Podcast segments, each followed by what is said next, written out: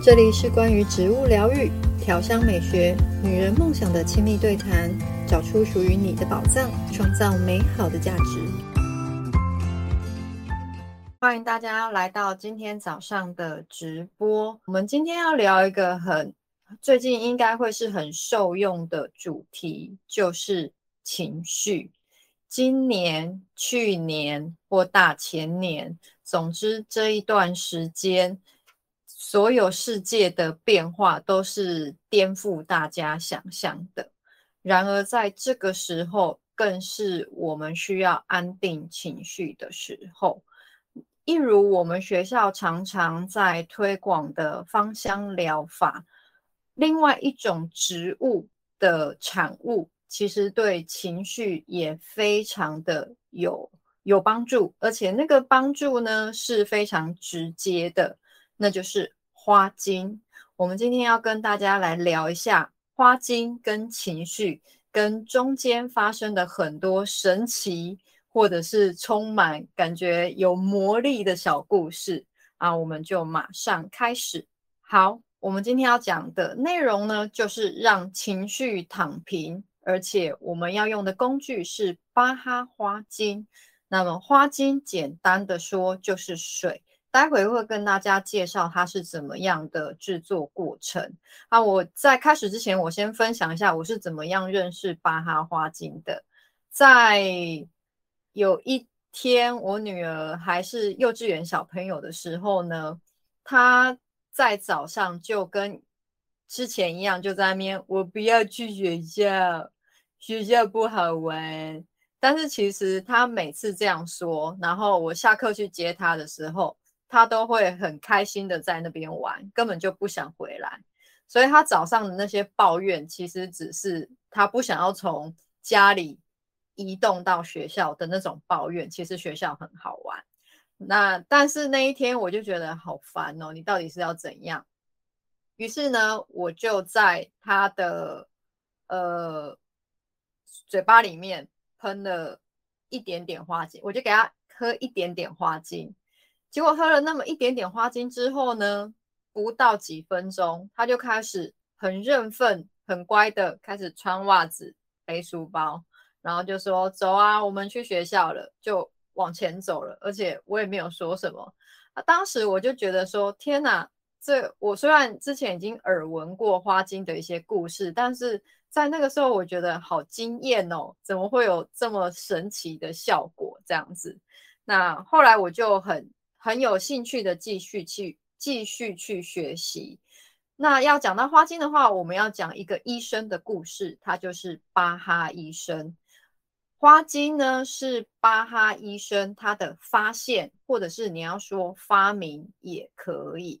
啊，巴哈医生是一九三零年代英国的医生。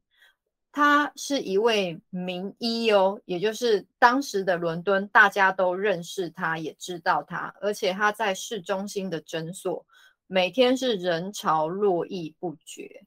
他当时是一个医学的权威，而且同时是公共卫生的专家，然后免疫学的专家。那这样子一位优秀的医师，大家可能会觉得哦，他一定是家境富裕啊，或者是天之骄子等等。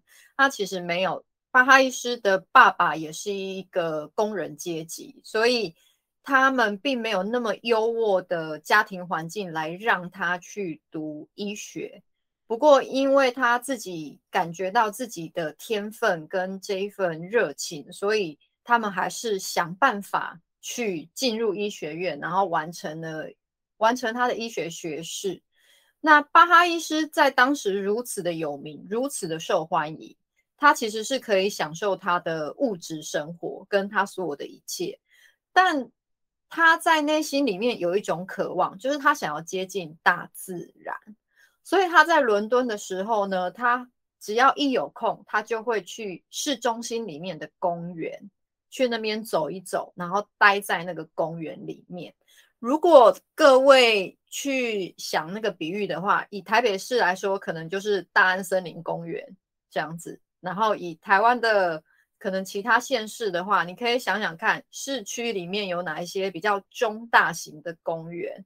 巴哈医师他除了工作之外，他很因为内心对大自然有一个渴望，他就一直去那一种公园 待在那边。但是他每次去，他每次都会觉得这个就是不够。对我来说，这我在的这个环境还是一个以人为的呃。人为的塑造的环境为主。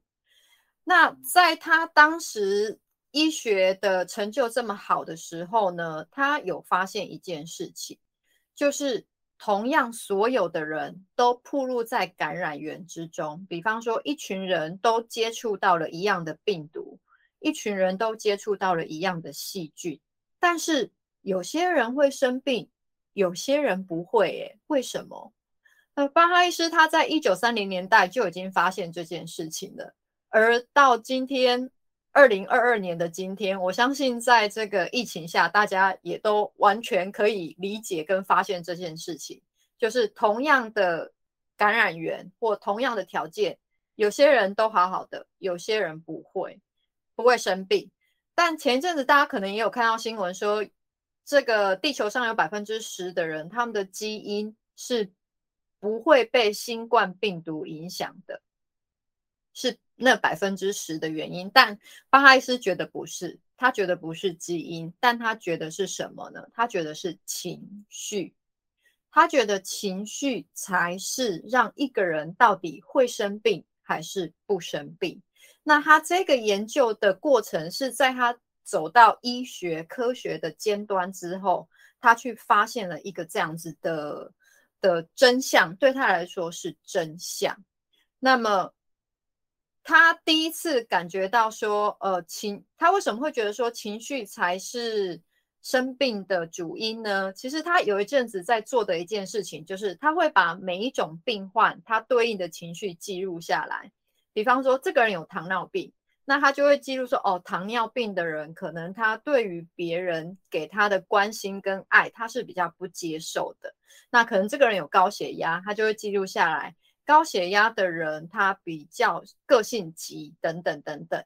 他有一阵子在做的事情，就是把实际的疾病去对应到情绪。那在这个过程中，他其实整理了一叠厚厚的资料。非常详尽的去说明疾病跟情绪是什么，但他内心有一个理想，就是他的理想是每个人都可以是自己的疗愈师，每个人都用一个很简单的方法就走上自我疗愈的道路，所以他就把自己整理出来那一叠厚厚的资料销毁，因为他觉得这个太复杂了，一般人没有学过。医学的话，怎么可能看得懂呢？他就断然的把这一份自己的文件销毁。你可以想象，这一个人的这位医师的个性跟理想，是他非常希望用一个很简单的方法，让所有人都可以很立即的帮助到自己。那只要立即帮助到自己的情绪，就等于是立即帮助到自己的健康。他内心的理想是这样子，那后来他的确发现了这个方法，而且这个方法，呃，你要说简单吗？是非常简单，那中间会有需要一个小小的自我观察过程，我们现在就来介绍。那么他发现的方法就是，如果使用花精，就可以马上去平衡情绪。请请呃，听到这边所说的话。平衡情绪，巴哈医师他觉得每一个人都是上帝很完整的创作，每一个人都是完美的，但会偶尔有时候情绪有一点不平衡，但是只要经过调整，都会回到那个平衡的状态。那要用什么方法呢？他提出来，第一个其实是自我觉察。自我觉察就是要先发现自己现在怎么了，怎么会有呃，现在自己的情绪是什么？是很生气吗？或是觉得很羞愧，或是觉得很很怪，很想要怪罪其他人等等。第一件事情是要觉察自己的情绪。那你觉察之后呢？怎么办？巴哈伊师他发现花精，也就是跟花晒过太阳的水，马上可以平衡这个情绪。这就回应到我刚开始认识花精的故事，就是我的小朋友他他碰触到这个水之后，他情绪马上平衡，他马上去做该做的事情。也就是我们常常情绪挡在行动的前面，那因为有这些情绪就没有去行动，有很多时候都是可惜的。那么我先来介绍花精，它是怎么做出来。我相信很多同学在我们学校的同学都已经有芳香疗法基础啊。如果是精油的话，它必须高温高压的蒸馏植物，但是花精的话不需要。花精的制作方法其实蛮简单的，而且如果你有适当的器具，你也可以试着自己做做看。那花精要怎么做呢？首先，要拿一个干净的盆子，那这个盆子要装满干净的泉水。我们会建议最好是大自然，从大自然来的干净的泉水。那如果以现在花精制作来说，是从英国在巴哈伊师他住处附近某一处的天然矿泉。那水非常重要，是因为水本来就承载着很多，水可以记录我们的情感，水可以记录我们发生过的事情。那人的身体里面有百分之七十是水，我想大这个大家都知道。所以其实我们的身体记录着，或者是我们身体可以辨识的很多资讯，是我们大脑可能没有觉察的。好。那这就是为什么他用水来当介质，用干净的泉水呢，上面铺满盛开的花朵，就只是把花朵摘下来，然后这样铺上去。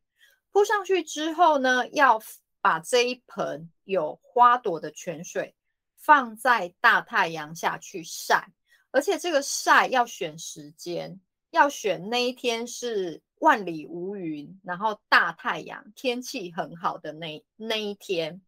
那晒的时候是早上十点到下午两三点，这个太阳最烈的时候。那这个我们把这个水晒完之后呢，之后处理的过程就是把上面的花朵移开、移走。那我们会保留这个水，这个水就会再加入些许的白兰地。当时巴哈医生选白兰地，其实也是有原因的，因为白兰地在英国来说是价格比较低的，然后也非常容易取得，然后又可以吃，因为花精做出来之后是要吃的，所以他选择白兰地。你看他在每一个过程中都有想到说，要让每一个人容易取得的这个的这个条件，因为他希望这个可以普及到每个人身上，用一个很。每个人可以有一个很低的门槛就可以来用。好，然后这个水加了白兰地之后呢，还没有完哦。这个这一盆就叫做母丁，母丁不需要直接用，母丁只需要取一些些出来再稀释，然后再稀释，通常是再用水稀释，然后装瓶，就会变成现在大家常常看到的花精原液。市面上在卖的这些花精产品，原则上就是我们刚说的这个制作过程，它再稀释变成花精原液。然而，各位在使用的时候呢，也不需要直接用花精原液，可以把花精原液滴两滴在自己家里的饮用水里面，然后喝，这样就可以了。所以各位可以看到，这个过程其实是稀释再稀释再稀释。等于是他做了这一呃母丁做出来之后，可以给好多好多人用，而且这个方法并没有很很高的技术门槛，这样子。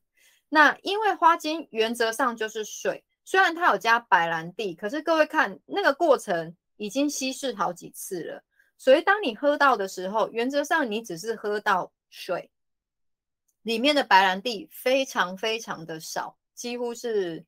几乎是快要不见了这样子，白兰地只是为了保持水质来呃加进去的。那因为花精就只是水，所以它有几个很棒的特性。第一个，如果一个人在吃中药、西药或在接受任何医学疗程，他都可以同时使用花精，因为它等于是在喝水。那第二个，我们在教精油的时候，常常会提醒大家说，小朋友或者是孕妇，或者是身体代谢功能比较不好的长辈，都需要注意剂量。但是花精完全不用考虑这个问题，因为你等于也只是在喝水。那第三个就是，因为它只是水，所以它也没有那种呃会上瘾的可能。它没有任何上瘾的可能，那没有上瘾的可能就没有戒断的困难，就是如果随时要停就停。那巴哈医师他给大家的建议就是，当自己情绪起伏很大的时候就喝，但是如果发现哎自己最近情绪都很平稳，很 OK 了就停。没有，他没有建议要一直喝或者是怎样，就是最重要的都是观察自己的情绪去做决定。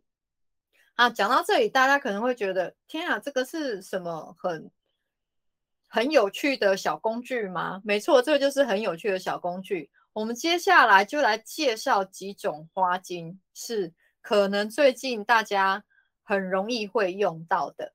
那在介绍花精之前，我再分享一点点巴哈医师的小故事。他当时发明了花精之后呢，他的确就用在病人身上，然后他发现这个效率是非常好的。但是，因为花精以当时一九三零年代所有的医学是非常呃是受到世人的尊敬尊重，而且是唯一标准，科学实证是唯一标准。如果有其他的方式，感觉都是对他们来说好像是迷信或什么样子的。所以，其实当时的英国的医学会是呃警告巴哈医师说，你如果再去。对大众演讲花精这一种只是只是水的东西，但却可以医治病人，那我们就要把你从医生名单剔除，就是要移移除你的医生资格。那巴哈伊斯这个时候反应就是说，如果你想要移除我的医生资格，你就去移除吧。